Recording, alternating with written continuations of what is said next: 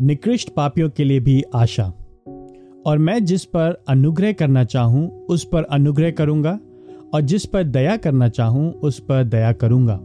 निर्गमन तैतीस, उन्नीस। मूसा को इस आशा की आवश्यकता थी कि परमेश्वर सच में उन हटीले लोगों पर भी दया दिखा सकता है, जिन्होंने कुछ ही समय पहले मूर्ति पूजा की है, और उस परमेश्वर को अपमानित किया है, जो उन्हें मिस्र से निकाल कर लाया है। मूसा को यह आशा और भरोसा देने के लिए जिसकी उसे आवश्यकता थी, परमेश्वर ने कहा, मैं जिस पर अनुग्रह करना चाहूँ, उस पर अनुग्रह करूँगा। दूसरे शब्दों में, मेरा चुनाव किसी व्यक्ति की दुष्टता या भलाई पर निर्भर नहीं करता है।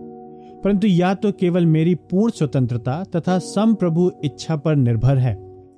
इसलिए कोई यह नहीं कह सकता है कि वह तो इतना दुष्ट है कि उस पर अनुग्रह नहीं किया जा सकता है। यदि ऐसा नहीं है तो इसका अर्थ होता कि परमेश्वर स्वतंत्र नहीं है। ऐसा चुनाव अप्रतिबंधित नहीं है। अप्रतिबंधित चुनाव का सिद्धांत निकृष्ट पापियों के लिए आशा का महान सिद्धांत है। इसका अर्थ यह है कि जब आप पर अनुग्रह दिखाने की बात आती है तो आपकी पृष्ठभूमि परमेश्वर के चुनाव को प्रभावित नहीं करती है। यही तो शुभ संदेश है। यदि आपका नया जन्म नहीं हुआ है, आपने उद्धार के लिए यीशु क्रीस्त पर विश्वास नहीं किया है।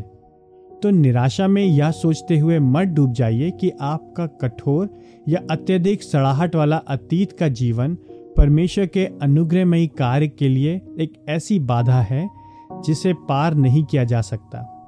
परमेश्वर को अच्छा लगता है कि वह निकृष्ट पापियों का उद्धार करने में अपने अनुग्रह की स्वतंत्रता को बढ़ाए। अपने पाप से फिरें, परमेश्वर को पुकारें। यहाँ तक कि इस भक्तिमय अध्ययन में भी, जिसे आप अभी पढ़ या सुन रहे हैं, परमेश्वर आप पर अनुग्रह दिखा रहा है और आपको अत्यधिक उत्साहित कर रहा है कि आप उसके पास दया के लिए आए। यह कहता है, आओ, हम आपस में वाद विवाद करें। तुम्हारे पाप चाहे लाल रंग के हों, फिर भी वह हिम के समान श्वेत हो जाएँगे, चाहे वो किरमिजी लाल ही क्यों ना हो। वे ऊन के समान उजले हो जाएँगे। यशाया एक अठारह